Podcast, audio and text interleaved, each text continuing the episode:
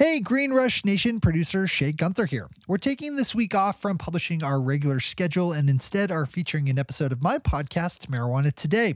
In this episode, our three main hosts, Chris Crane, Heather Sullivan, and Ben Larson, dive into the results of the special Senate runoff elections in Georgia and talk about what it could mean for legal cannabis for the Democrats to be in control of the full Congress. We'll be back with a regular episode of The Green Rush next week. Be well, everyone. Now on to episode three hundred thirty-nine of Marijuana Today, titled The Georgia on Our Minds.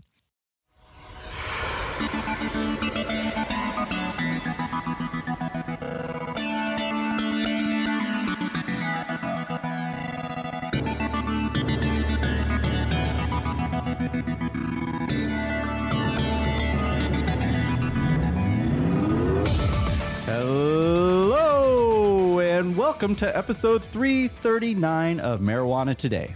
I'm your host, Ben Larson, and we're recording Friday, January twenty-eighth, twenty twenty-one. Happy New Year, Marijuana Nation. Uh, we made it through week one of the Jumanji sequel. My goodness.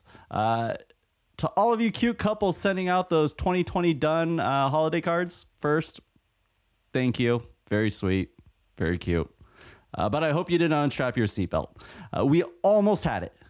Nearly a full week off from the craziness of twenty twenty uh, before the dial got jacked back up to eleven. But you know what? It makes for some great news. Am I right? Sorry, I, I don't mean to make light of uh, this week's crazy events, but um, it's just crazy.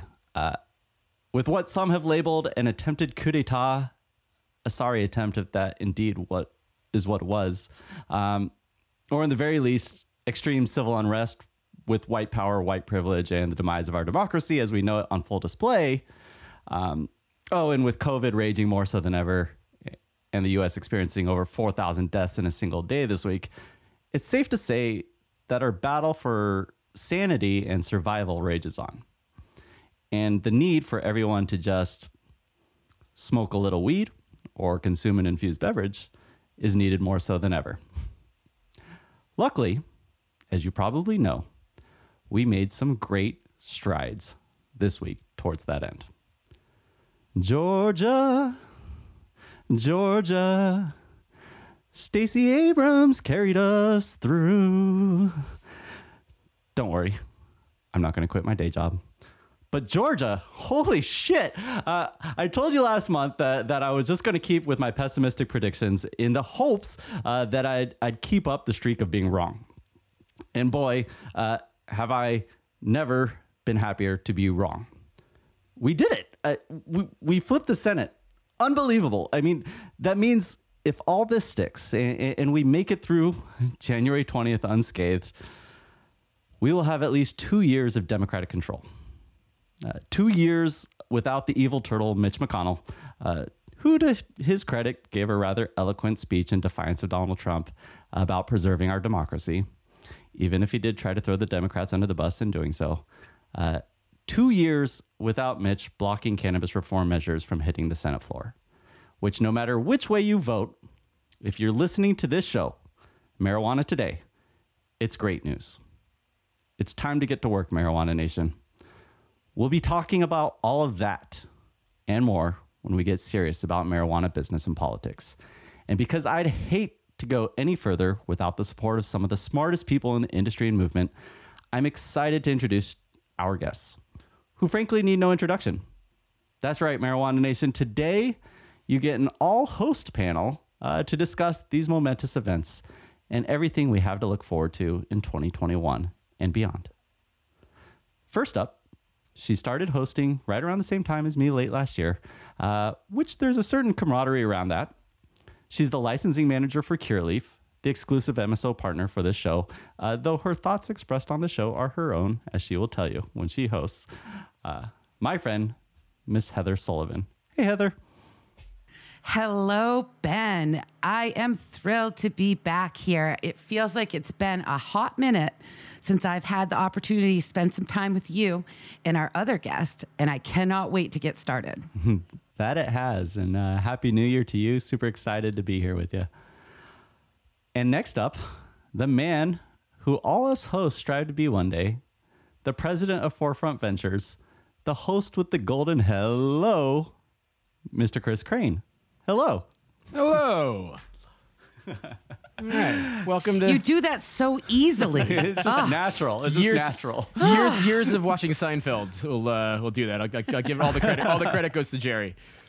Yeah, yeah. Well, I, I'll give you the credit for having Shay text me every night about my hello strategy.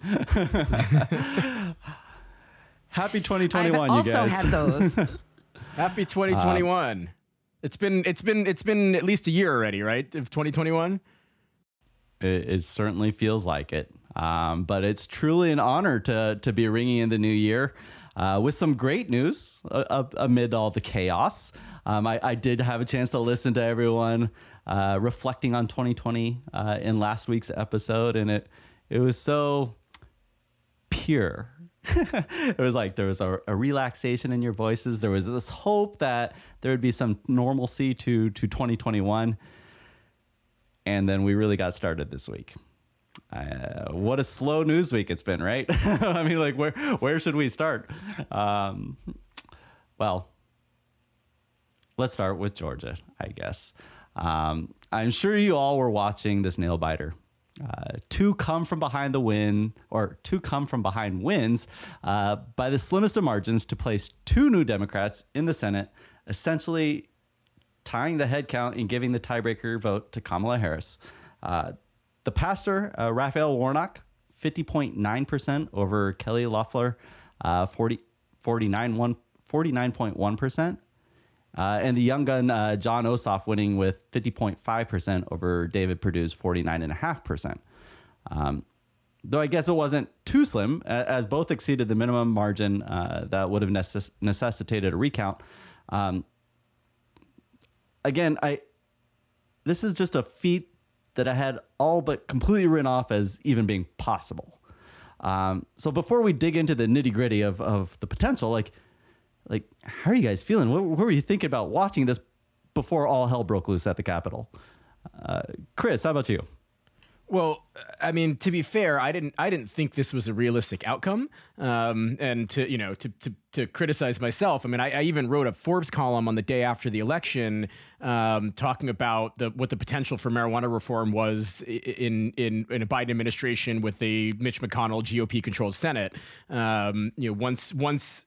Once the original election was over and we knew that Democratic control of the Senate was going to come down to winning two special elections in Georgia on the same day, I basically wrote it off as an impossibility and wrote a column dismissing it and talking about what life was going to be like under the new normal of a Biden administration and a G O P Senate.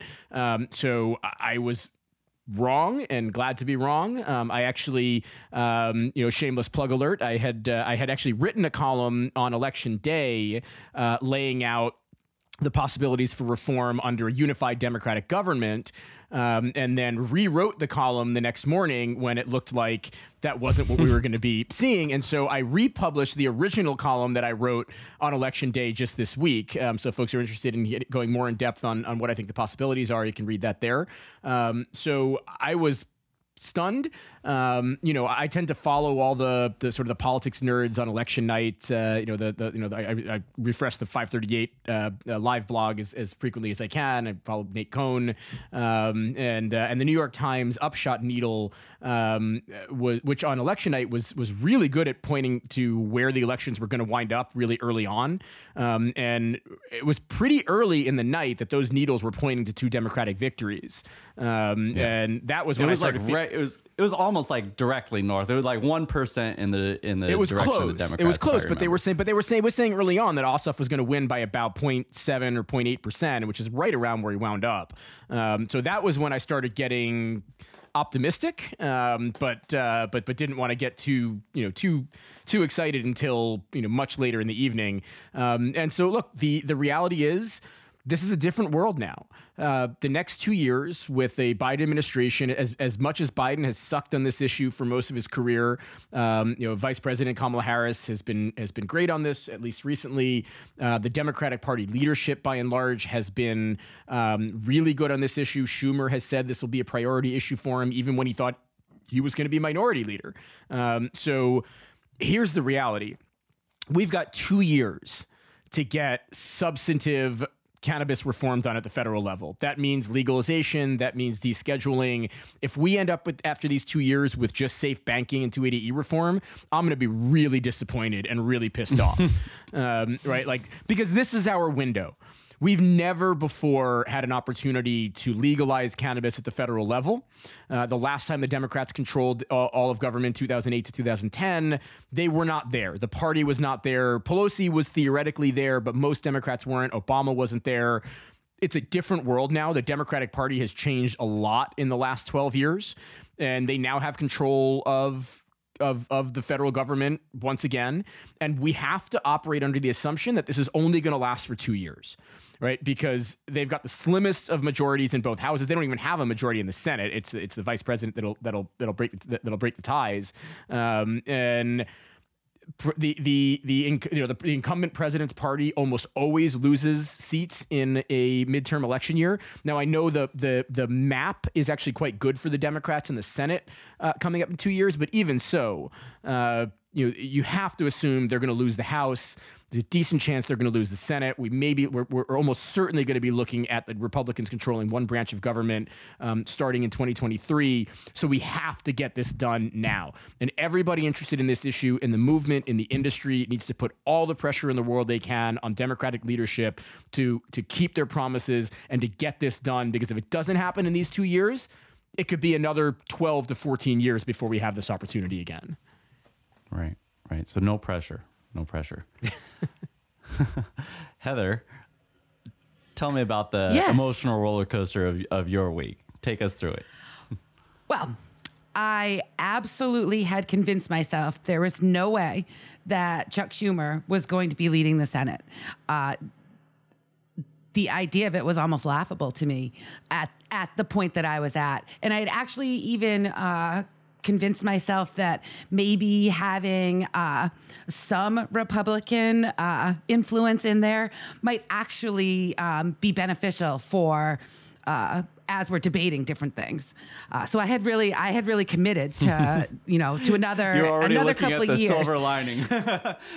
yeah, I was I was already committed to another few years of Mitch McConnell. Um, so imagine my surprise uh, when I was driving home on. Uh, on Tuesday night. And, you know, my personal favorite uh, pundit, uh, this is probably going to be, uh, I know Chris Crane isn't going to like this one, but I'm a big Andrew Cuomo fan. and uh, I know, I know, come on now. Uh, I, he, you know, he's, I started feeling it. I really started feeling it. It was very exciting to me. And I'll be honest with you. Um, it wasn't until I got up Wednesday morning that I realized Uh, how important this was actually, how important this moment in time was for our industry. Yeah. How much absolute potential we now have in the next two years. Um, I know folks that I'm surrounded with started working right away, uh, or continued work, I should say, with uh, a lot more excitement. Uh, just, you know, kind of the day to day, there's a new feeling. Uh, I feel it. I hope you guys feel it. Um, but it just really, you know, it, it kind of feels like one of those years when you when you really win, and all, you know, all of a sudden it's a year that we've really won. Now let's get to work. Yeah. You know, I can't, I can't agree with Chris more when it comes to, we need to get started. We need to get started now. There are a lot of things going on in our country that need to, you know, that need the Democrats' focus. Um, but we cannot let up, uh, in our advocacy, in frankly, our fundraising. We've got to really come to the table. Now is the time. Uh, so that's, that's my first soapbox for the day.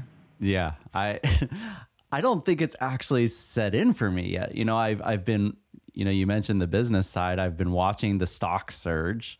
Um, even some of the lower performing Woo! ones, you know, jumping up twenty-five percent in some cases, if even more, sixty percent, whatever. Um, Every, everybody was up. Like, Everyone was, even, even the ones that have yeah. been in the doldrums all year that haven't rebounded, everybody was up at least, at least seven percent, ten percent on that first day.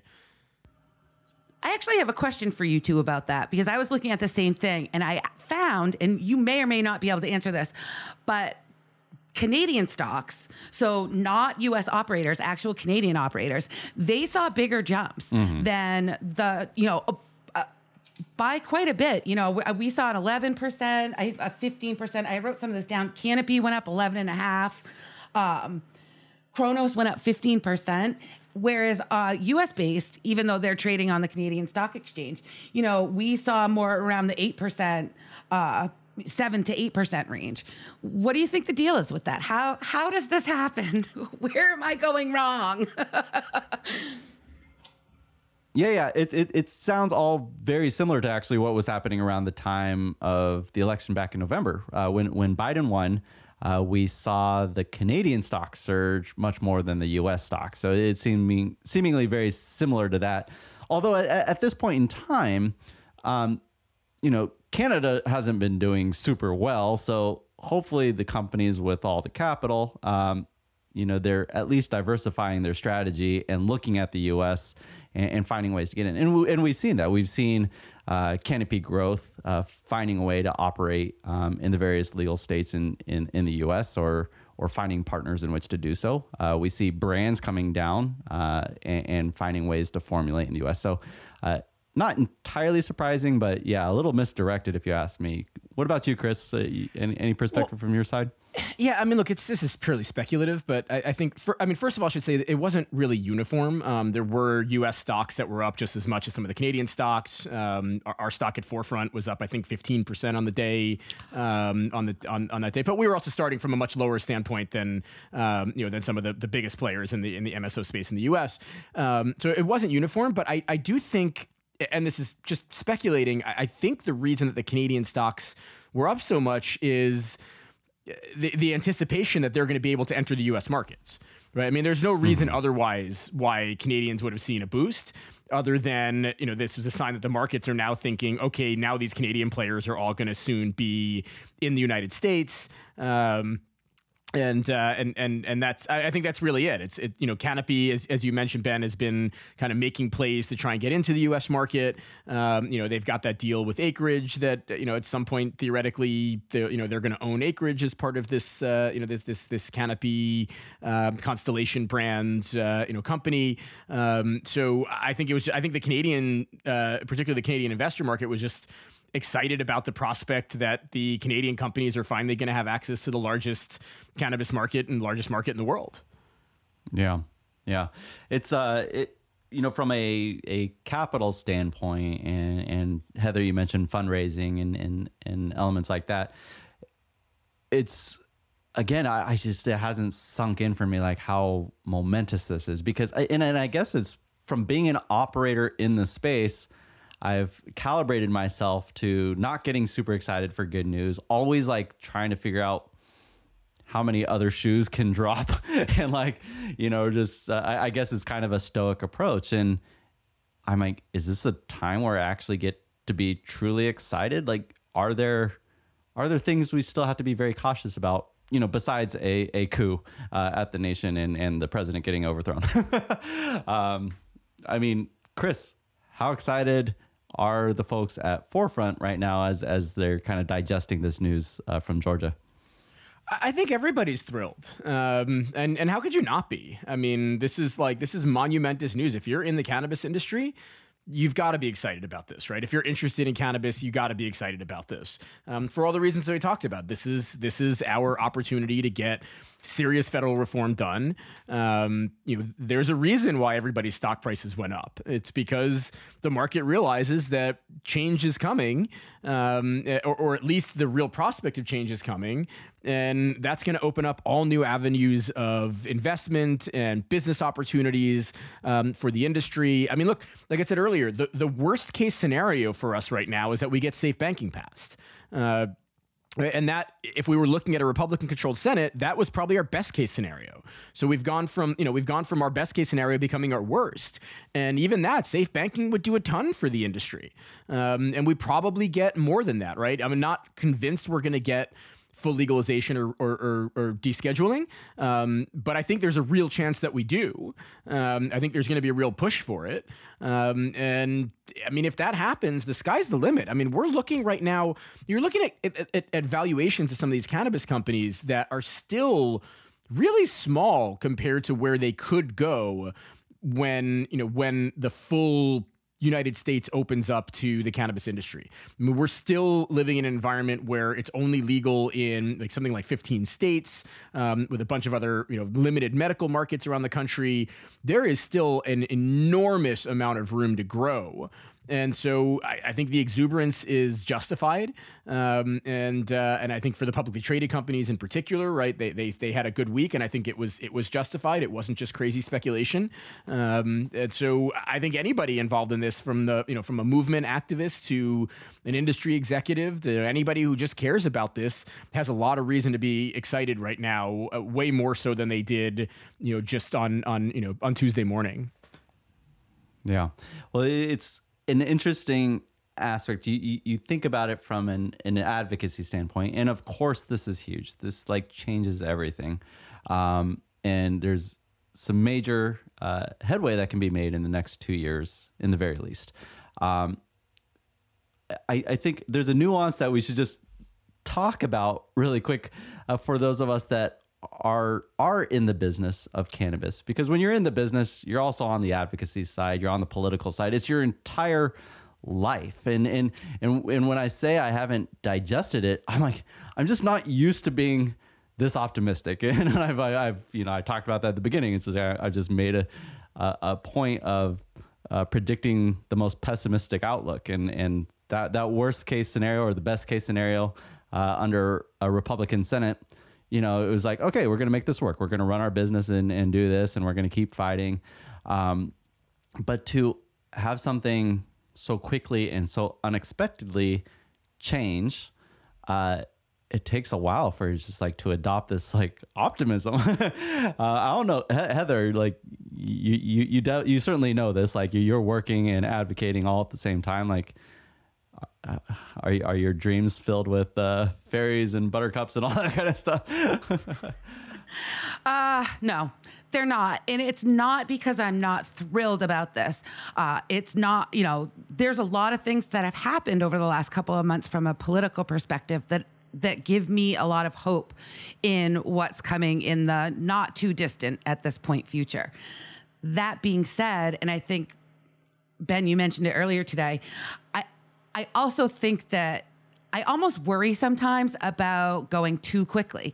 Can we as an industry, you know, it, Chris is, I almost start having heart palpitations when Chris says, you know, in two years we could have federal legalization, because that's not the way that I ever thought about it before. Uh, radical incrementalism, you know, Betty Aldworth, she's my jam. I think that that still will come into play here. Um, I think that it's much more likely that we're going to see piecemeal legislation getting passed, uh, particularly in the short term. And when I say short term, I say this partic- this session. You know, I think it's the one hundred seventeenth session of Congress. Um, I, I, you know, I can see a few things possibly happening. Uh, safe banking. That's a that's a great example of something that I think that's almost at this point a no-brainer. Um, it's a It's an easy win, um, and it and it's written, and I don't think that there's going to be a lot of rewriting when it comes to that aspect of it.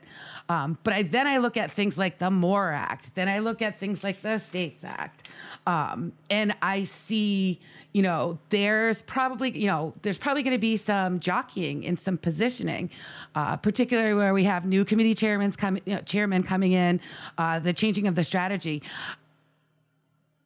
I oftentimes feel that I should have been in Washington, um, that, that, that, that, you know, we all have life paths that we go through, and I ended up in little old Maine, but there's another life path for me that was, you know, in the halls of justice in some way, uh, maybe not the way that it happened this week. But I was uh, going to say that that path is pretty easy these days. n- no, no, no, no. That's not for me. But, you know, I would love to have a seat at the table right now. Uh, what is going to be ha- the discussions that are going to be happening now get me so excited. It's like when advocates sit around late at night after not sleeping and working and, and frankly, failing a lot.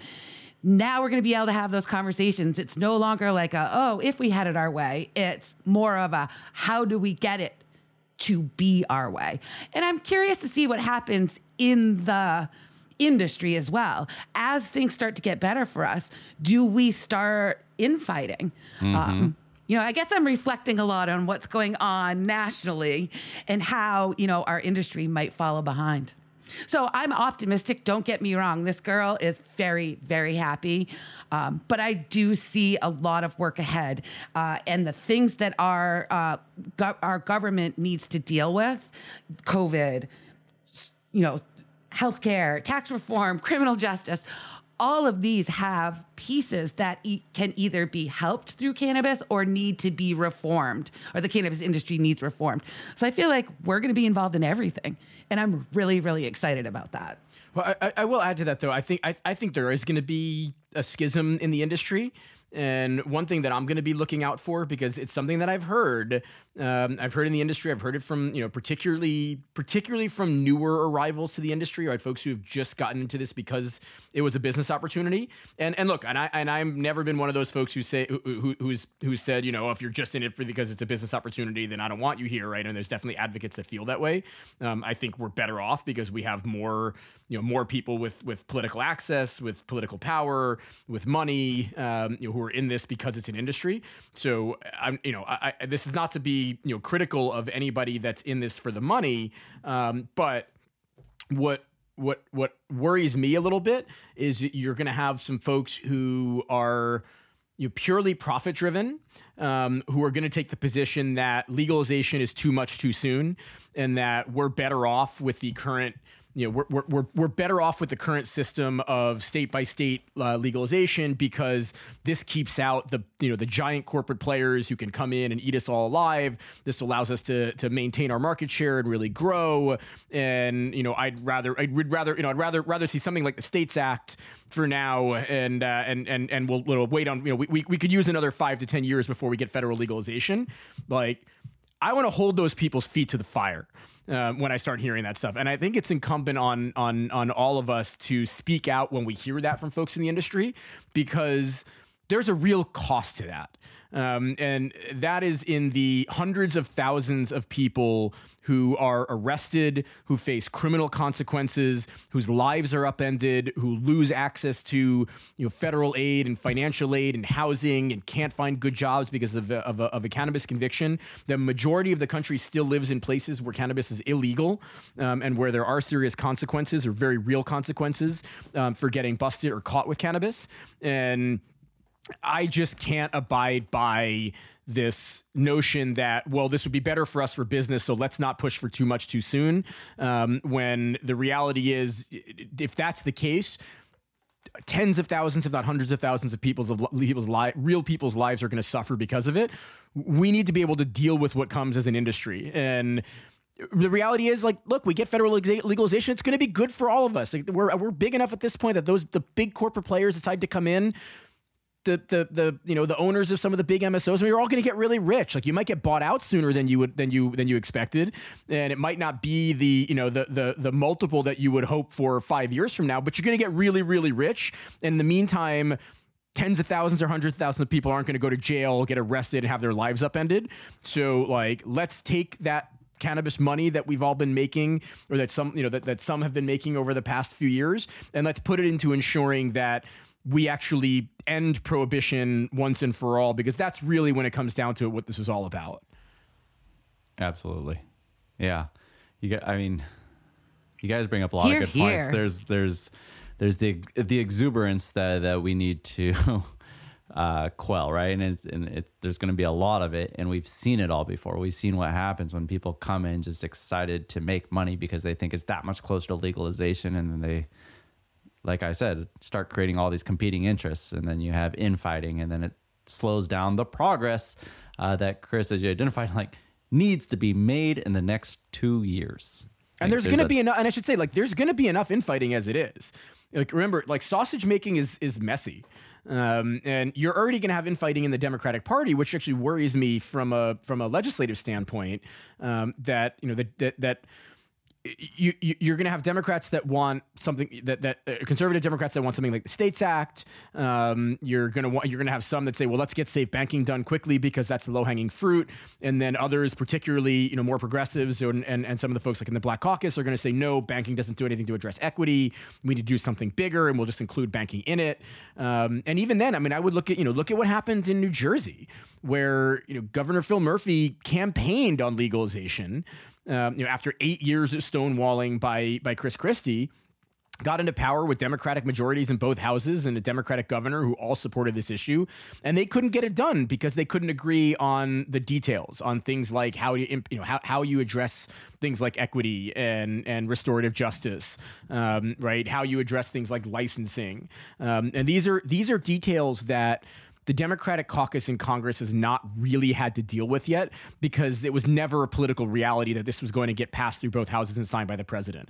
So the MORE Act was the best that we had, um, but I don't think the MORE Act is going to be the bill that ultimately passes through both chambers. I do think, though, that the MORE Act is going to be the foundation on which the final bill is based, um, but there's going to be a lot of negotiating, a lot of horse trading, um, and a lot of trying to get, you know, the, the, the Conor Lamb you know, cons- sort of moderate to conservative Democrats on board with the, you know, the A O C and squad, uh, you know, hyper progressive Democrats, all on board with the same with the same piece of legislation that can pass a Democratic House with a six, I think it's a six to eight member majority. So like this is going to be difficult enough as it is. We as an industry can't contribute to that challenge by infighting amongst ourselves. That's a great point, Chris. You know, one of the things I was thinking as you were saying that, I want to encourage our listeners, like this is, if you haven't been paying attention, uh, if you haven't gone and done something like a lobby days, like I just realized as you were talking, if we get to have lobby days again, it's going to be totally different going and doing, you know, N C I A lobby days. I'm like excited. Like I've always been in the timeframes doing that where, uh, I mean, not as not certainly as bad as it has been for you in, historically, but where it's hard to get a foot in the door, and you're really just trying to move the needle a tiny bit. Every every conversation, you know, I always say, like, I want them to know that I'm a mom from Maine that volunteers for her community. Now we get to have real conversations with the people in power, and I'm super excited about that. Oh, it's going to be great. Lobby days this year is going to be awesome. Like, we're just, it's to be able to go in and not just talk about banking and two eighty E, but actually be able to like legitimately go in and talk about what federal legalization should look like. Like, that's really exciting stuff. Social equity, uh, criminal justice reform. Like, we get to talk about the things that we oftentimes had to underplay when we were pushing forward at that that congressional level. Huh? Yeah. Ooh, see, another feel-good moment. Ooh, all right. All right, folks. Uh, we are excited. Uh, there's a lot to accomplish, uh, but we need to make sure we don't shoot ourselves in the foot. So we will start to tackle that when, when we get back. We're, g- we're going to take a quick break to allow ourselves to breathe, uh, to allow you to digest, and, and hear a quick word from Shay and, and one of our sponsors who make all of this possible. This week, we're sponsored by our friends over at Curaleaf, Marijuana Today's exclusive multi-state cannabis operator sponsor with ninety-three local dispensaries, twenty-two cultivation sites, and thirty processing facilities, serving up more than three hundred fifty thousand registered patients and customers. Curaleaf is proud to be a supporter of the Veterans Cannabis Project, which is working to expand medical marijuana access to military veteran patients. Right now, the Veterans Cannabis Project is collecting signatures of support on a petition petition asking political leaders to provide military veterans with access to safe and legal medical cannabis. You can and should sign that petition over at vets c p dot org, spelled V E T S C P dot O R G. And of course, while you're over there, you should learn more about the mission of the Veterans Cannabis Project, as well as what you can do to help further their work. Big thanks to everyone over at the Veterans Cannabis Project for their energy and activism, and thanks to everyone at Curaleaf for helping support that very worthy organization, as well as the podcast publishing we do here at M J Today Media. You can find Curaleaf over at their website at curaleaf dot com.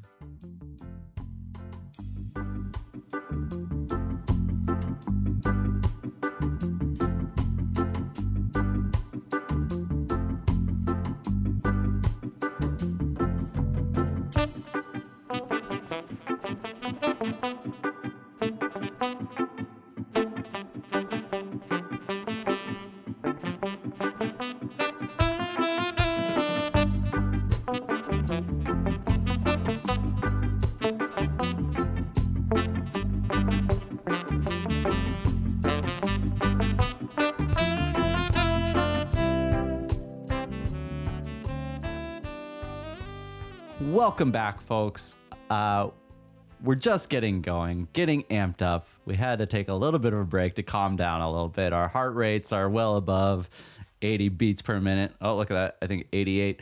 Um, I think I'm excited now. I, Chris, Chris, when you said our best case scenario has, has become our worst case scenario, that just completely unlocked my mind. And it was just like, these things that I've been hoping for as a business owner, uh, safe banking alone uh, can dramatically improve the efficiency of our business. It could allow us to be who we want to be, work with third-party providers uh, openly and freely, unless they have something moralistically against the cannabis industry still, uh, which would be crazy. Uh, but, you know, I, I like we... it being a new year, I'm sure a lot of business owners were doing strategic planning around like, what is our strategy for twenty twenty-one? How many people wrote plans like, this is what we're going to do in twenty twenty-one with the assumed landscape that, that we're entering. And, and of course, things take time to get pushed through. But now it's like, I'm already going back and opening the files and like searching through them and like, what does life look like if if we get to be open about what we do on our websites and and you know use third-party services and all this kind of stuff, and it's it's really exciting. Look, I think that I think we just heard that Twitter uh, banned Trump. Is it Twitter that banned Trump? Yeah, as mm-hmm. we've been as we've been deleted. recording this, Twitter Twitter perma- yep. permanently banned Donald Trump's account. Yeah. So think about, we live in a world now where Twitter has permanently banned Trump, and there's a chance that our businesses won't be restricted when we are on Twitter, Instagram, Facebook, uh, that we might actually be able to say, uh, we might actually be able to educate and market to consumers just like any other business. Yeah. It's huge. Yeah, the cannabis industry, cannabis industry could be on Twitter, but the President of the United States can't. How about that? Yeah. Quick sidebar on Twitter. Jack, uh, every time you search marijuana, still, it warns you about the dangers of addiction to marijuana and re- refers you to resources of how do you can go break your addiction. Uh, still highly offended, still not tweeting. Fix it. Um, anyhow, all right. So we have, we've seen a lot of the efforts. A, a lot of it was, you know, posturing and, and you know, we knew things were going to get struck down in the Senate or never reach the floor. Um We've seen the SAFE Act, the MORE Act, the States Act.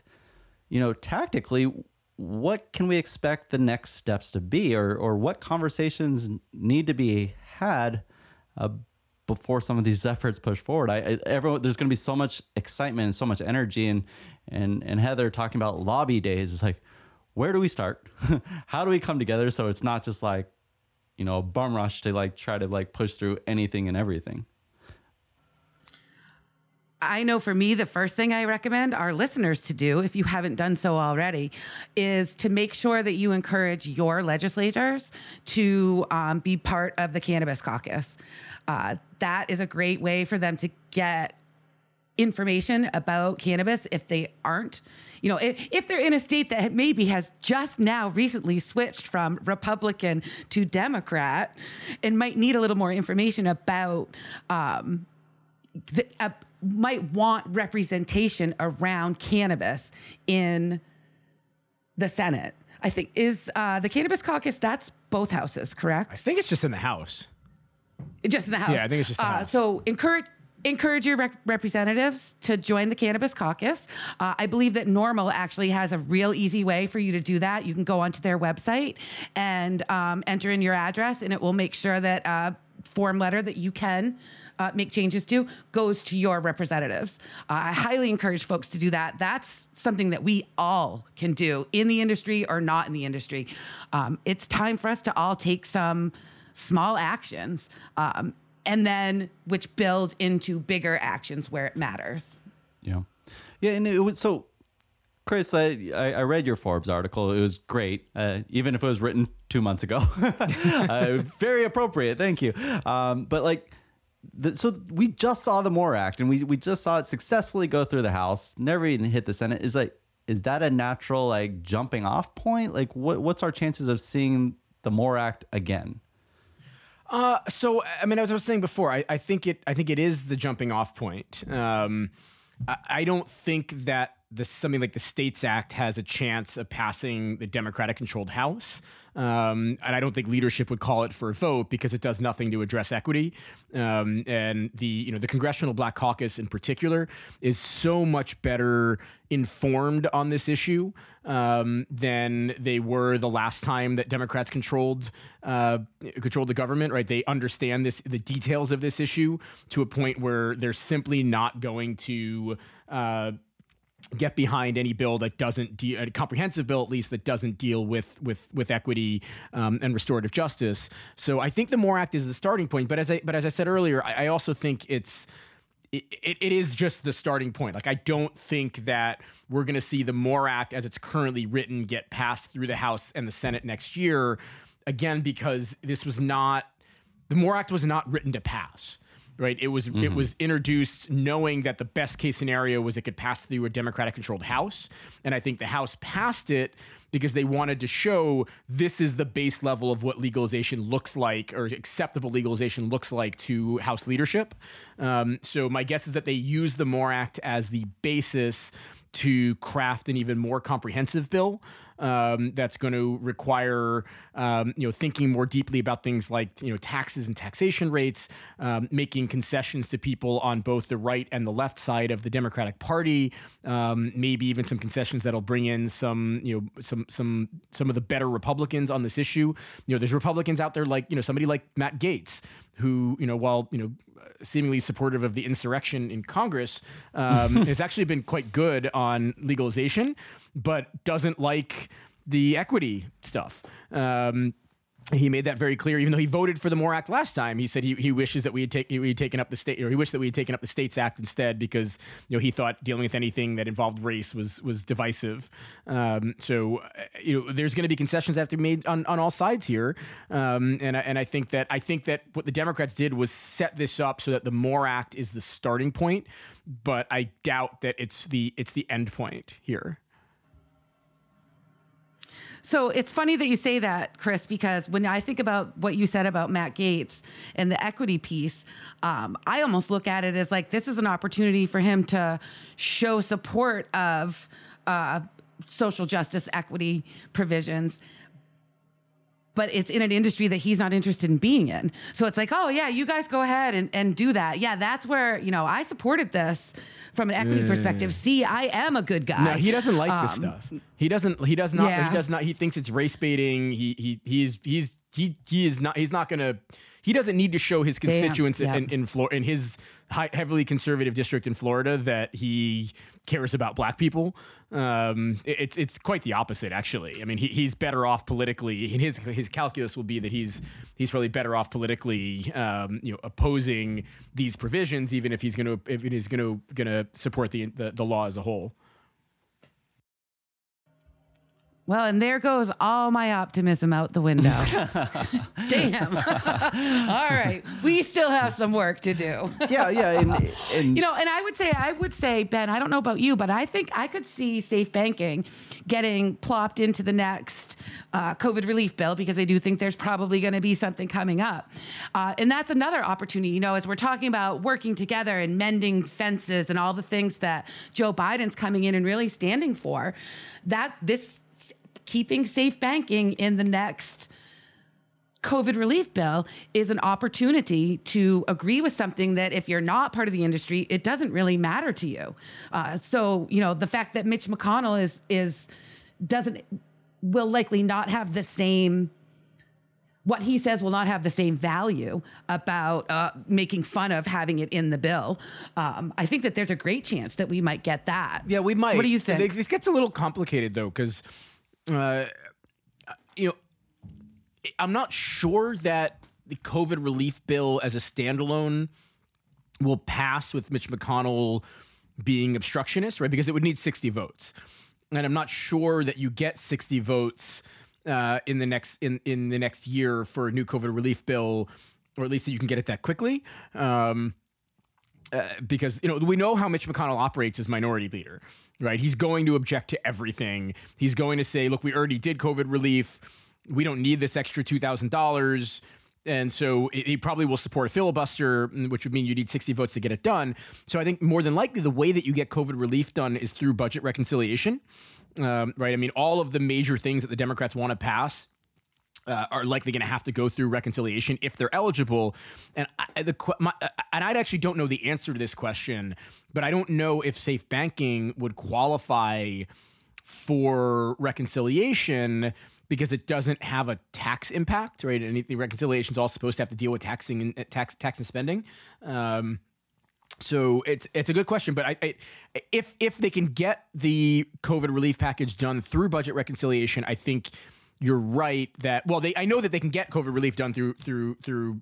reconciliation. The question is whether banking could be a part of it um, because of the reconciliation rules. If it can, then I think you're right. Then I think it will be, um, or it likely will be. Um, if not, then then it, you probably have to get it done as a standalone. Which there, you know, there's a possibility we can do that now. So if if we don't get to s- sneak these measures into other bills, like, and we were to go back and revise the MORE Act to kind of be, you know, appropriate and get passed through both the House and the Senate as if it were going into law, like, what would we expect that timeline to look like? And I know that's a really tough question, but like, I mean, you guys have been advocating in the industry for, for years. Like, if you had to put a, a, a number on it, how, how long do you suspect that might take? I, I don't think, I mean, I, I'd be really loath to guess. Um, I think it's whenever whenever budget reconciliation happens. Like, that's when, realistically, yeah. like that's when almost anything the Democrats want to get done is going to have to happen in that one bill, um, or happen as part of the budget reconciliation process.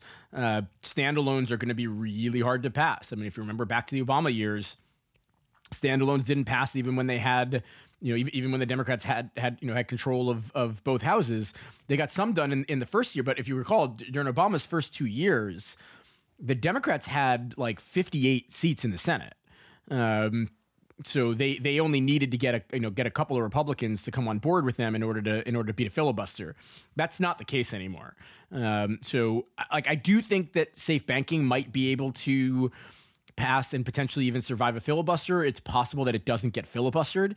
Um, I'm not sure that McConnell would like put his foot down on that one um, because so many members of his caucus support it. Um, but broader reform, it might have to happen through reconciliation. And so that's probably the timeline we're looking at. Outside of that, it's just it's just really hard to say. I don't think it's one of the first things that the Democrats try and do. Um, they do have there. You know, there are some pretty big things happening in the country. Um, you know, the first thing that the Senate might be dealing with is an impeachment trial of Donald Trump, even after he's out of office. Um, uh, that that's that actually might that might be what we're looking at here. Is one of the first things that happens during a, during the Democratic controlled Senate is the you know impeach if if the House does impeach Trump next week, which it looks like is a is a real possibility. Um, Mitch McConnell's not going to call. Uh, hold a trial in the in the Senate for the, you know in, in the in the week of Trump's remaining term. Um, and Chuck Schumer doesn't become a, a majority leader until I think the probably around the twenty-second, somewhere around there. I think that's the final date that Georgia has to to certify uh, the election results. Um, so those those senators don't get seated until then, um, and so it's quite possible that, you know, the Senate session starts, or the Democratic-controlled Senate session starts, and um, the first thing that Schumer's looking at is a is a trial to impeach a president who's no longer president. Um, and then they got to get to you know to COVID relief and um, you know dealing with the economy and stimulus and and uh, and and the, you know, rolling out the vaccines and everything else. Like, there's a lot that this Congress is going to have to do. So I don't think I don't think this is a first hundred days or a first you know, probably even a first six months type issue, unless we're talking about something comprehensive getting put into reconciliation. Right.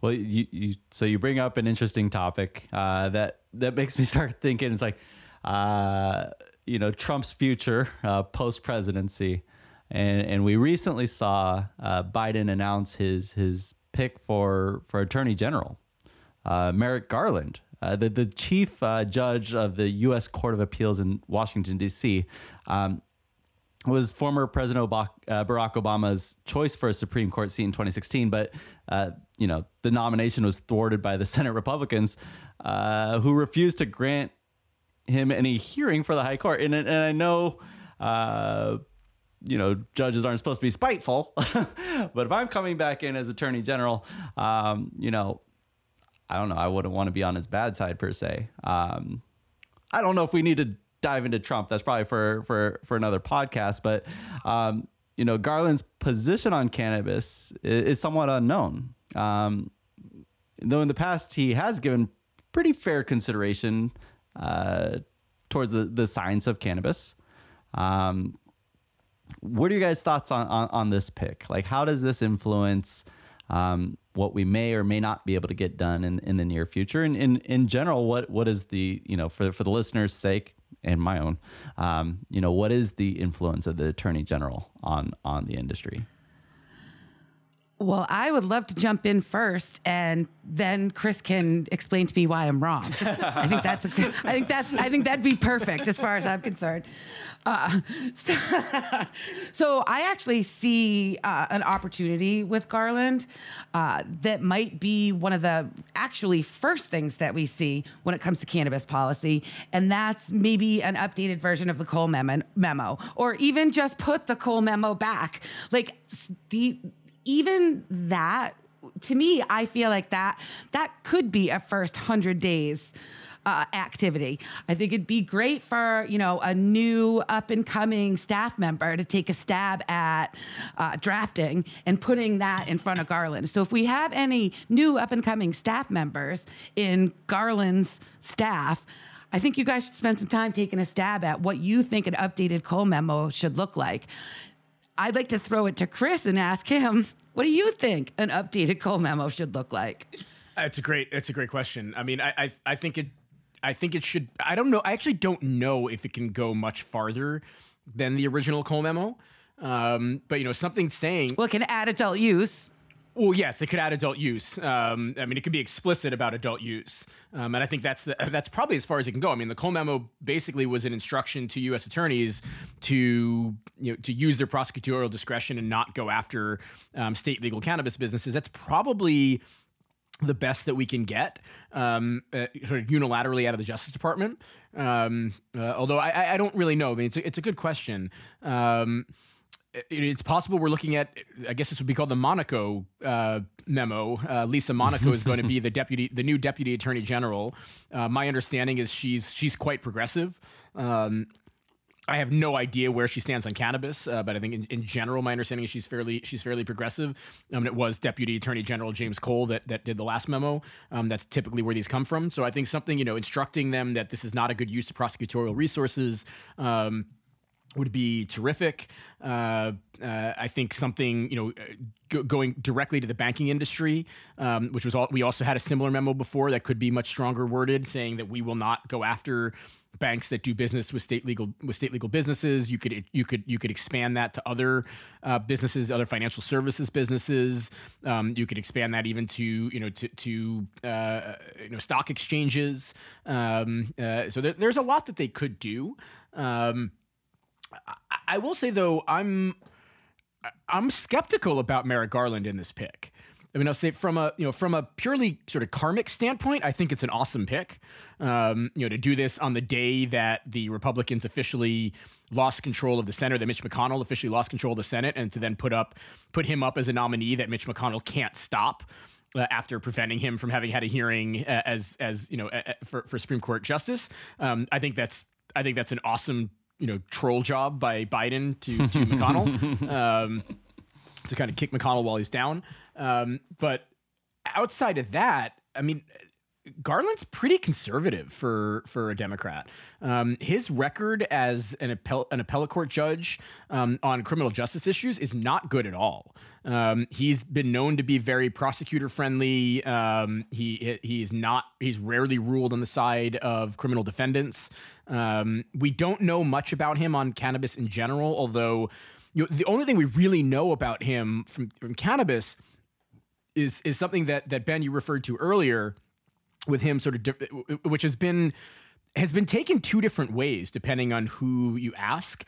Um, you know, there is one take that that says that well he's he said he wants to defer to the science on cannabis, but he did it in the context of deferring to the D E A. Mm. Um, you know, he, this was this was in no. the context of the of of a of a rescheduling petition that was that was brought by Americans for Safe Access, where he, and this wasn't in a ruling, this was in a question during the oral arguments, basically said that something to the effect of, you know, we judges are not scientists, you know, shouldn't, isn't this something that should be left up to scientists who understand, the, you know, understand the science of this? We judges are not scientists, but you are. To, saying this to the D E A's lawyer. The, the D E A aren't fucking scientists. Like, they're cops. Nor are the lawyers.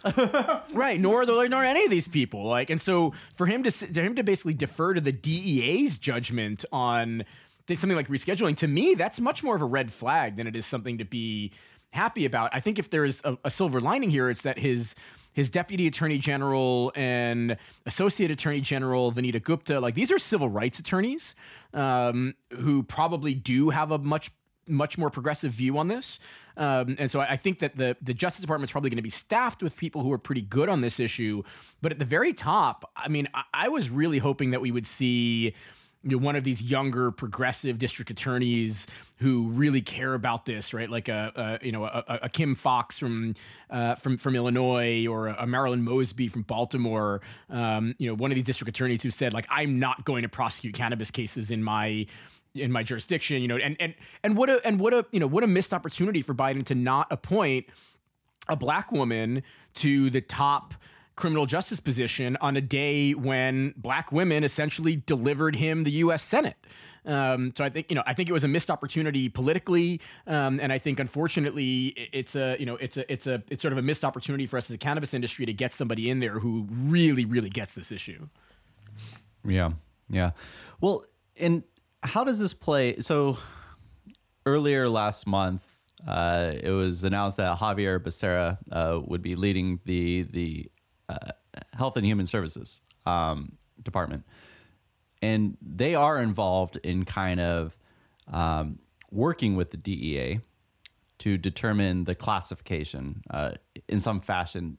Are are you aware of that that interplay? And and I mean, Javier Becerra is, is a little bit more forthcoming in his support of of cannabis, and uh, I think it was a, a generally positive indicator for us last month. And so if we pair these two together, you know, is that going to help the case if, if it does keep the control of scheduling with the D E A?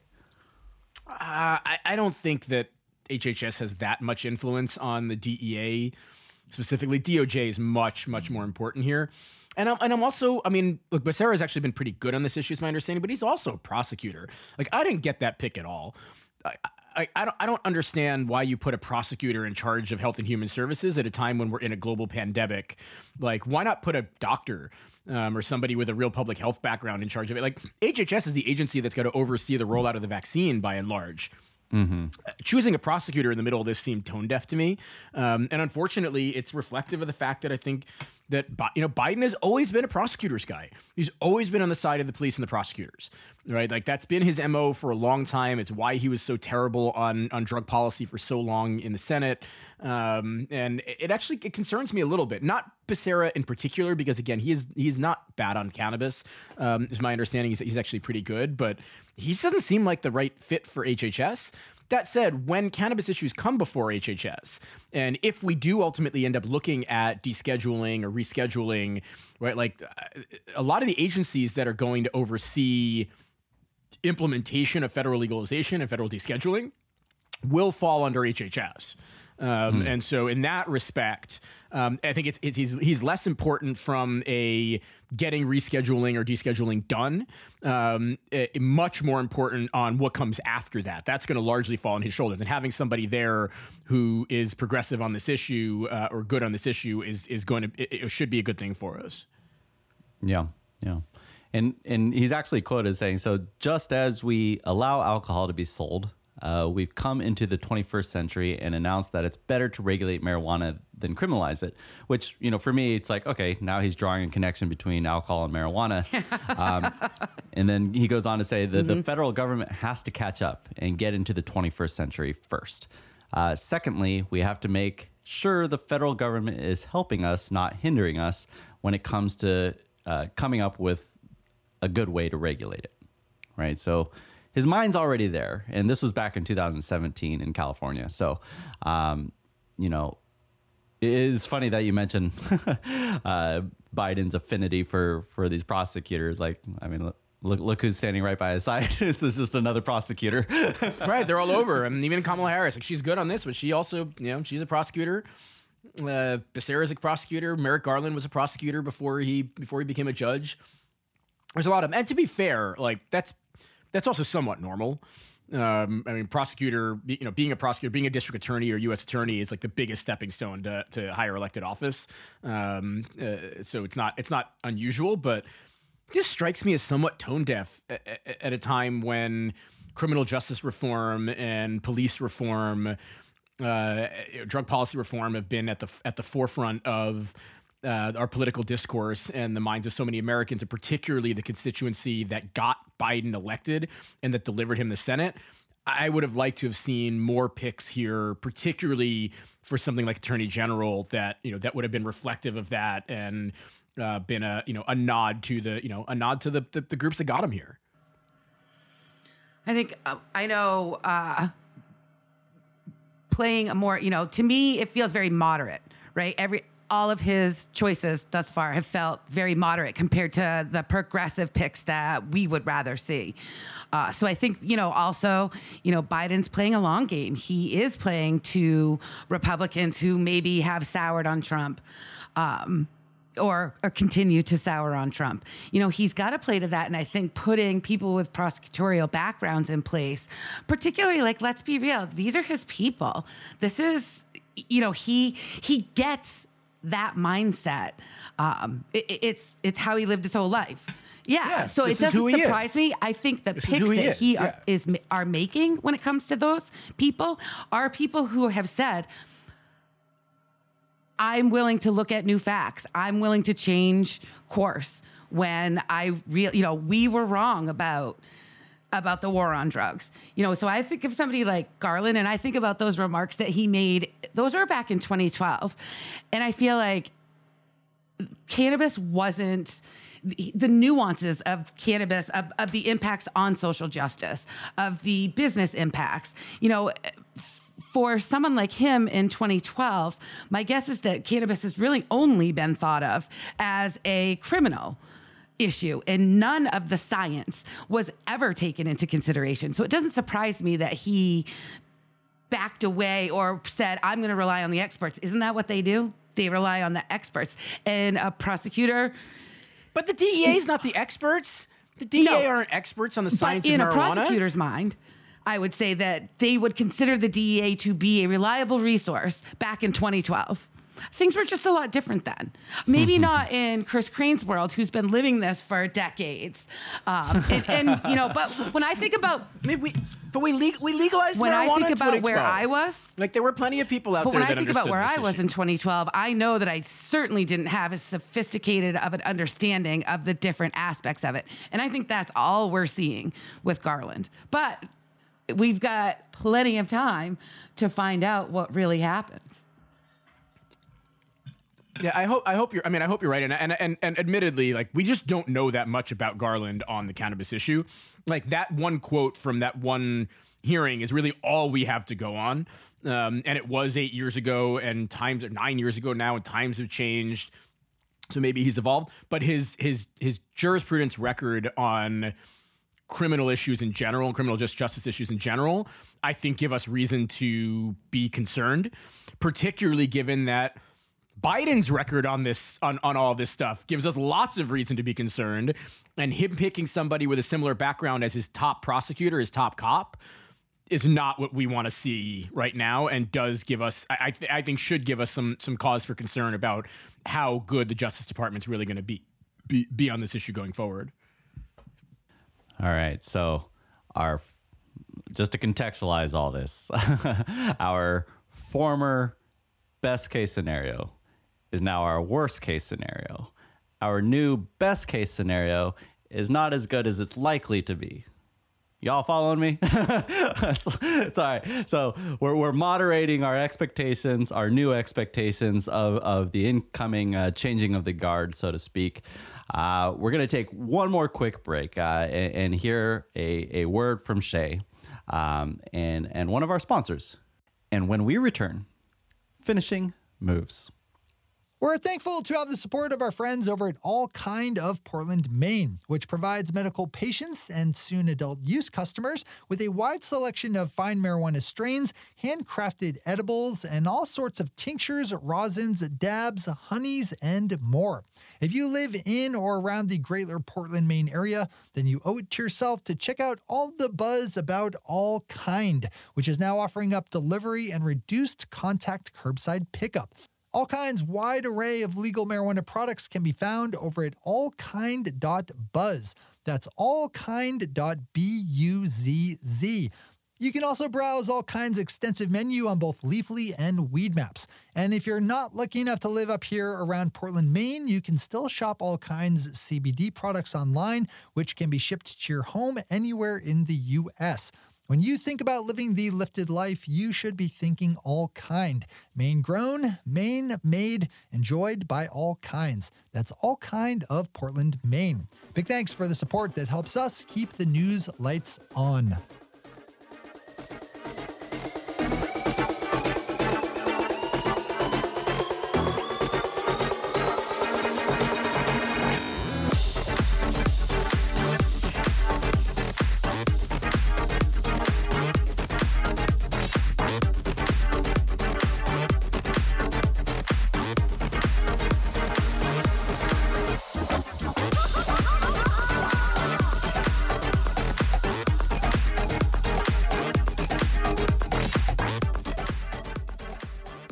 Welcome back, folks. Uh, now it's time for my favorite part of the show, finishing moves.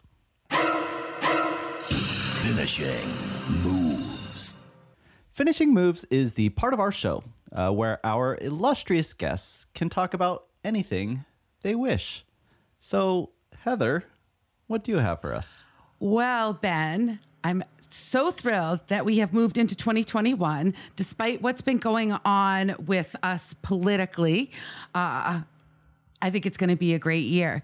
So my finishing move is to actually remind our listeners uh, about something that's really important if they're uh, in the cannabis industry themselves and are looking for marketing opportunities. So I found out over the Christmas holidays that there are these iRacing leagues. Now, Chris knows that I'm a fan of automobile racing. Uh, it's something that I've been, I've grown up with my whole life. Uh, and my younger brother is actually uh, doing these iRacing leagues where um, they're basically video game racing leagues, but they are starting to really explode in the number of people that actually watch them. Uh, some people are, are buying memberships just to watch a race. Uh, when you watch it, it actually, they call the race just like you would see on, um, on a fi- on a physical racetrack. And I want to let folks know that you guys have opportunities to actually sponsor race cars in iRacing leagues. What I love about it is that these leagues are all over the country. Uh, some of them are local, some of them are national. So cannabis businesses in different markets can actually, for a very low cost, get their name out there on as sponsoring some of these iRacing cars. So really cool thing. Check it out. I'll have Shay put a link to uh, some information for folks if they want to check it out. And that's my finishing move. Awesome. That was great. I'm going to go check it out. I love I love racing games. um, I'll put I'll put you in right. his group and you can check out uh, the wh- who I love to call Not Last Sullivan, because my goal is just for him to end up being not last. Well, I either I believe it's either first or your last, uh, as someone once famously said. Absolutely. Uh,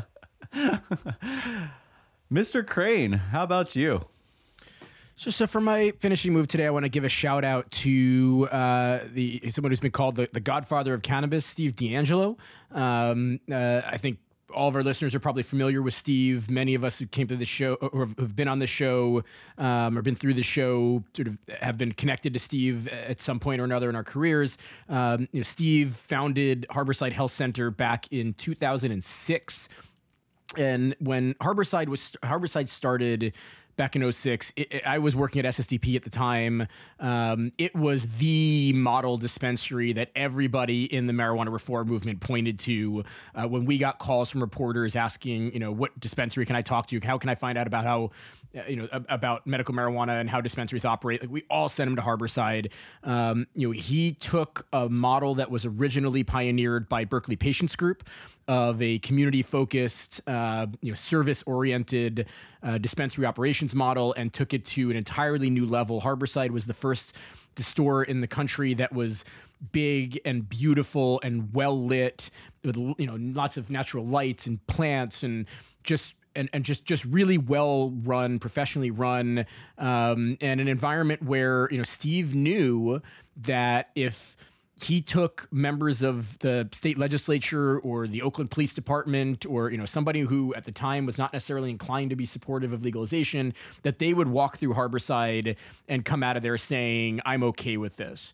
Um, Steve announced the other day that he is formally uh, stepping down as as as chairman emeritus from Harborside and, and will no longer have any official role uh, with that company. Um, and uh, and I think it really represents the end of an era. Um, you know, Steve's obviously not going anywhere. He's heavily involved with the Last Prisoner Project. He's got he's involved with a, a number of other uh, businesses. He wants to focus more on advocacy, which is where he started. I, I knew Steve back when we were both advocates in, in Washington, D C, um, and ran in similar circles back then. Um, and, uh, and and and I think I think, you know, I think all of us in the industry owe a debt of gratitude to Steve D'Angelo um, for being the visionary that he is, for being willing to push the envelope at a time when his his life his very not not just livelihood but freedom was at risk in doing so. Like, there were a lot of raids of dispensaries back in two thousand six um, when Harborside first opened. Um, you know, he was the first, and Harborside was the first to really take on the federal government. Um, you know, they challenged two they were they were the, one of the first to to, to really challenge two eighty E when the early Obama administration was sending out Uh, Uh, forfeiture letters to landlords around the country, and and uh, then U S Attorney uh, for the Northern District of California, Melinda Haig, decided to start going after some of them. She went after Harborside, and Harborside fought back, and after years and years of fighting, won. Um, where almost everybody else failed, Harborside beat the feds, you know, uh, beat back the feds on this issue. as Steve liked to say, they fucked with the wrong hippie. Uh, and, you know, look, no, none of us, I think, would be here today. I, I certainly wouldn't. My first job in the industry post-S S D P was working at an offshoot of Harborside called Canopy, an early consulting business that uh, was well ahead of its time. It was, I think I have the, I, I think I had the, the, Uh, dubious distinction of, of of working for one of the only startup businesses that uh, uh, Steve D'Angelo started businesses that failed, um, uh, but you know from that came you know came came the opportunity to get involved in Forefront. Um, you know it, around that time, Steve started Steep Hill Labs, the first ever uh, testing lab, which which gave rise to the entire testing industry. Um, I, I told this anecdote uh, on a show recently, but uh, I remember back in I think it was two thousand nine or so, two thousand eight maybe, before I went to Harborside, I was on a panel with Steve at a conference where I was pushing for rescheduling, and he was adamant that like, no, we can't, we can't accept rescheduling. It has to be descheduling. And at the time I was thinking that's, you know, that's a bridge too far. It's not politically possible. And here we are now saying we won't accept rescheduling. It has to be descheduling, right? Steve's been writing a lot of things. He's a true visionary, and his departure from Harborside, I think, is a true end of an era. Um, so thank you, Steve, if you're listening, for all that you've done for the industry and for paving the way for all of us. And I'm really excited to see uh, where you go from here. Yeah. Yeah. Steve D'Angelo. Uh, I, I think he said it best. Like he's got, he's got a lot going on. Harborside's but one piece. It's a very notable one, but like, you know, what I knew Steve the most for when first coming in the industry was, was ArcView, um, and his right. involvement there. Um, right. The first, inve- how, the first investor network. Exactly. Yeah, the first, the first, the first, right. And it's just like how much capital came into this industry because of the community that, that ArcView built. Um, and and, so, and yeah. C B D, I should mention too. I mean, we talk about like built the first real dispensary model, built the, uh, you know, started the first testing lab, the first, uh, the first investor network, and even C B D. Like I remember being at Harborside in two thousand ten, and Steve was involved in helping start uh, something called the original Project C B D, um, where you know we were just discovering that C B D was beneficial, uh, you know, had all these health benefits, uh, particularly for for for for you know kids with Dravet syndrome, but also just just health benefits in general. And we, because Steve had helped start Steep Hill, we were you know they, they were now testing cannabis, and we never knew. We never knew the cannabinoid content of anything that was being sold on the on the illicit market or the, the the legal market at the time, and so they started they started keeping a binder of all of the test results that they got. And I remember looking at that binder in like twenty ten, and there were only like five strains that they had tested that that tested above one percent C B D. And it's because for decades before that, C B D had been inadvertently bred out of the cannabis plant because cannabis, you know, because breeders were breeding it for the you know for for, for the for the most intense high, and C B D does you know tend to regulate that high. And so it had been basically bred out of the cannabis plant. And so so Steve and Harborside started incentivizing their growers. Any grower who would come in with high C B D flower would get a premium, I think an extra, an extra two hundred fifty dollars or something per pound. Um, and they would then start making these cuttings available to their best growers, um, making sure that their best grow, their, their, you know, their, because this was back when you got all your product from, uh, you know, from, from, from, from just, just random growers, right? There was no, there were no mm-hmm. licensed growers back in oh six, oh seven. Um, you know, even, even twenty ten, twenty eleven in California, there were no licensed growers. Um, so it was all these caregiver grows, right? They started, he started basically just giving away Uh, C B D clones to the growers that were their best suppliers, and then incentivizing them with higher payments, even though there wasn't really a market for it, right? And, and talking about this is going to be the next thing, right? This is this is the this is one of the most important things to come out of cannabis. And now, like, you can't walk into a gas station without seeing signs for C B D everywhere. Um, so again, just just in terms of that that that vision, I don't think there's anybody else in the industry that has ha- that has been as visionary and seen where the next trend is going, like like Steve has. Yeah. Yeah. And I know this sounds a lot like a, a tribute to Steve. It almost sounds like he's retiring from everything, but like, I'm really excited for him to be stepping away from Harborside right now, because as we talked about throughout this episode, is there is so much uh, momentous opportunity for us over the next couple of years, and for someone to know what is best for this industry, and to know that we needed descheduling back when everyone was talking rescheduling, right? So him being at the forefront and being at lobby days and, and having the time to dedicate to what is next for this industry, uh, I can only hope that he he he puts his weight behind that, because, um, you know, as we move forward, we need to do this right. This is our chance. Yeah. And, um, yeah, I think I'll just double down on that for, for, for my, my finishing move. You know, it's, um, you know, in, in the spirit of Steve. And, and I think something that he's, you know, he's, he's been a savvy business person, but at the end of the day, I, I, I don't think anyone can argue. It's been about access to cannabis, getting people out of jail. You know, it's, um, keep that at the forefront. All the people that are frothing at the mouth to get into the industry or, or see those, you know, ten percent gains, twenty percent gains in, in one week. Um, At the end of the day, it's about uh, getting the medicine in, in the patient's hands and, and destigmatizing the plant and, and doing all all that hard work. So keep fighting the good fight, Steve, and everyone else out there. How about a round of applause for our amazing hosts? Uh, Heather, Chris, thank you so much. Happy New Year to you guys. Happy New Year. It, again, it feels like it feels like that was a year ago already. Like, uh, we, like we should all we should all be gearing up for twenty twenty-two, uh, right? Look, I, I want to be in twenty twenty-one for a little while. I'm excited about some of the things that we've got going in the industry, in the movement, and actually some things we've got going right here on Marijuana Today.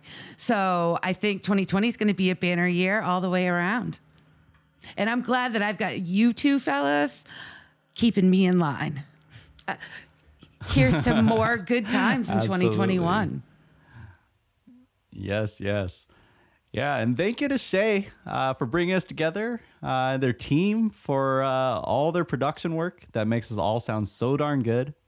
Of course, uh, Overclock Remix for the amazing tunes. Thank you to all of our sponsors for their generosity in keeping our mics and lights on. And of course, thank you, our awesome listeners. Please don't forget to rate and review us on iTunes so that other cannabis nerds can tune in and, and stay current on the latest industry news. Most importantly, Marijuana Nation, take care of yourselves, take care of each other. From a distance, of course. I hope you enjoyed this episode of Marijuana Today and that you have a healthy marijuana tomorrow.